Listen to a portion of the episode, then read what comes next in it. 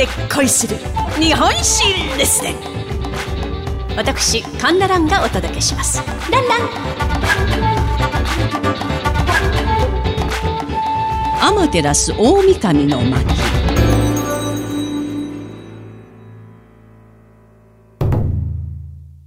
今回はですね日本一古い書物と言われております古事記。からですね、それを題材にしまして、私が作りました、新釈古事記のお話を聞いていただきたいと思います。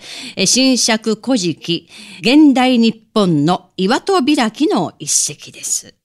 まずは最初に、その古事記に書かれております、天の岩戸開きのお話をね、神社本庁のホームページに書かれております、お話をね、ちょっと読ませていただきます。澄み渡った高い空の上に高間ヶ原という神々のお住まいになっているところがありました。そこには天照大神様という偉い神様がいらっしゃいました。その弟にスサノオノミコトという力自慢でいたずら好きな神様がいました。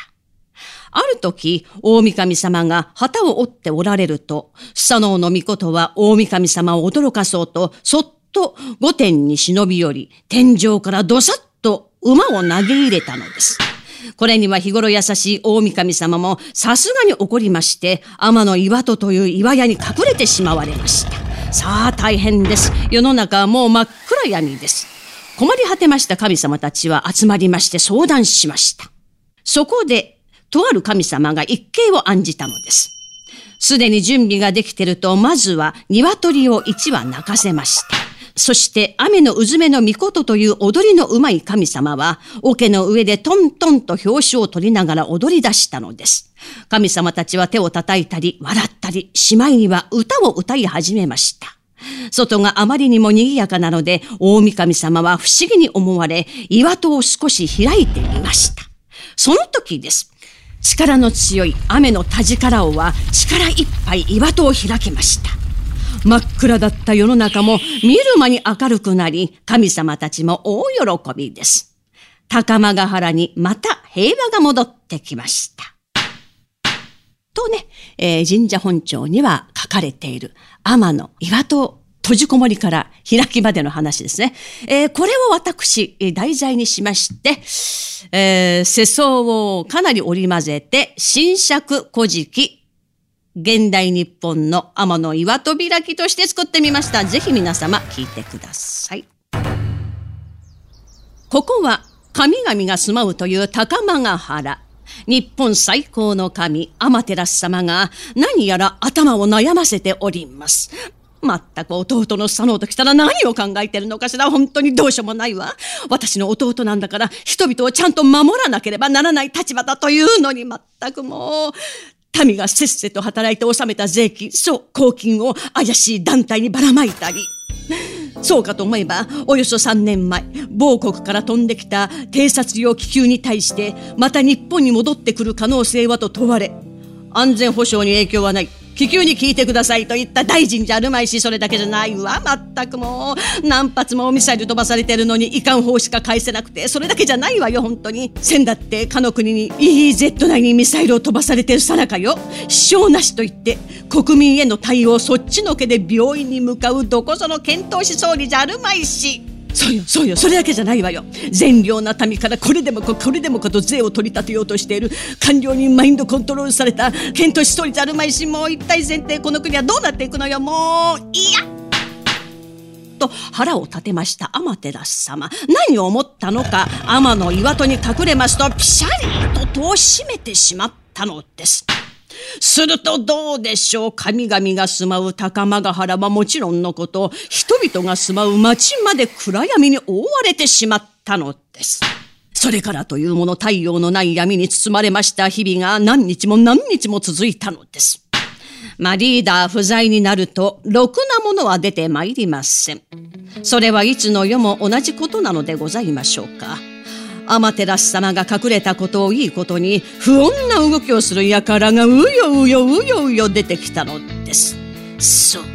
何発も何発もミサイルを飛ばし我が国を脅かそうとする国や我が国の領土を自国のものと言い張って日本海を荒らす国いやそれだけじゃない我が国の領土を買い占めるような国などなどそれだけではございませんまた国内においてもリーダー不在をいいことに LGBT 法案も突如蒸し返し無理やり通そうとする輩が出てきたりまた先人たちすらも食べなかったコオロギを食べさせようと無理やり推し進めようとする輩が出てきたりさあ、このままでは災いの者たちに国が乗っ取られてしまいます。一刻も早く天照様に出てきてもらわなければなりません。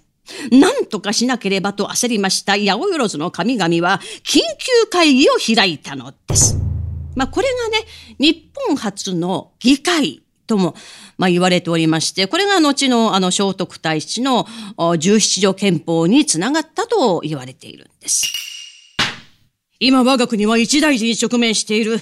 何とかして、アマテラス様に出てきてもらわなければならない。みんな、何かいいアイデアはないかすると、とある神様が、は、これはどうでしょう？えー、新築建物に太陽光パネル設置を義務付けるということは、そのパネルがどこで作られているのか分かっているのかそんなことはできん他には？そうですね。これはどうでしょうか？えー、明治神宮外苑の再開発計画と、まあそういういいことを言ってですね、およそ3000本の木をですね、伐採するというのは、日本の歴史、伝統、文化を破壊するそのようなことはできん他には？あ、あこれはどうでしょうか？えー、葛西臨海公園の水族館の建て替え工事に、まあ、便乗してと言いますか、およそ1400本の木をですね、伐採して太陽光パネルを敷き詰めるというのは、そのような環境破壊、前代未聞の悪行をしたら、本当にアマテラス様が出てきてくれなくなってしまう。まったくどうしたことかと。まあ男の神々たちが頭をひねりましたが、一向に拉致が開きません。えそこで男の神々の影に隠れておりました女の神、雨のうずめの御事に目が止まりまして、あ、そこの雨のうずめ、何かいいアイデアはないか？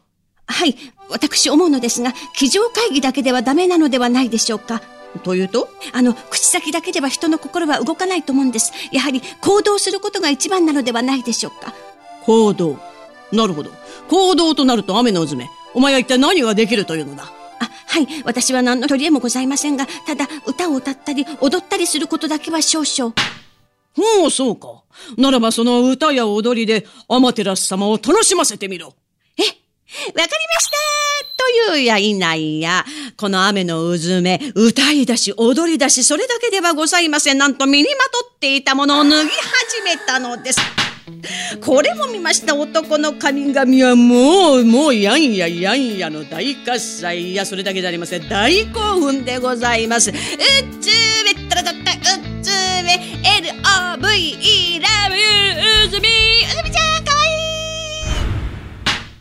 この騒ぎを岩戸の中で聞いておりましたアマテラス様。一体何事が起こったのかと興味を持ち、重く閉ざしておりましたと、ズズズズッと開けると、ぬっとお顔を出したのでございます。するとどうでしょう。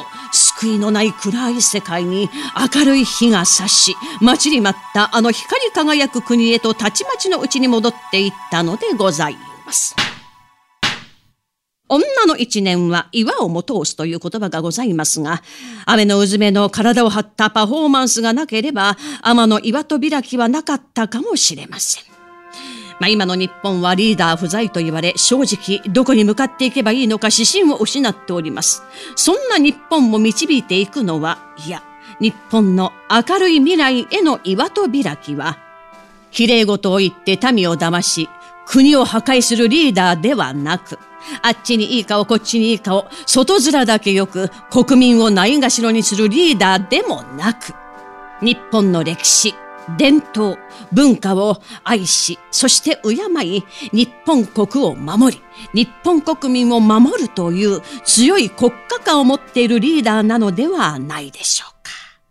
今回のところは私の勝手な思いで作りました新釈古事記現代日本の岩戸開きの一席はこれをもって読み終わりといたします。お相手は私講談師神田蘭でございました。ランラン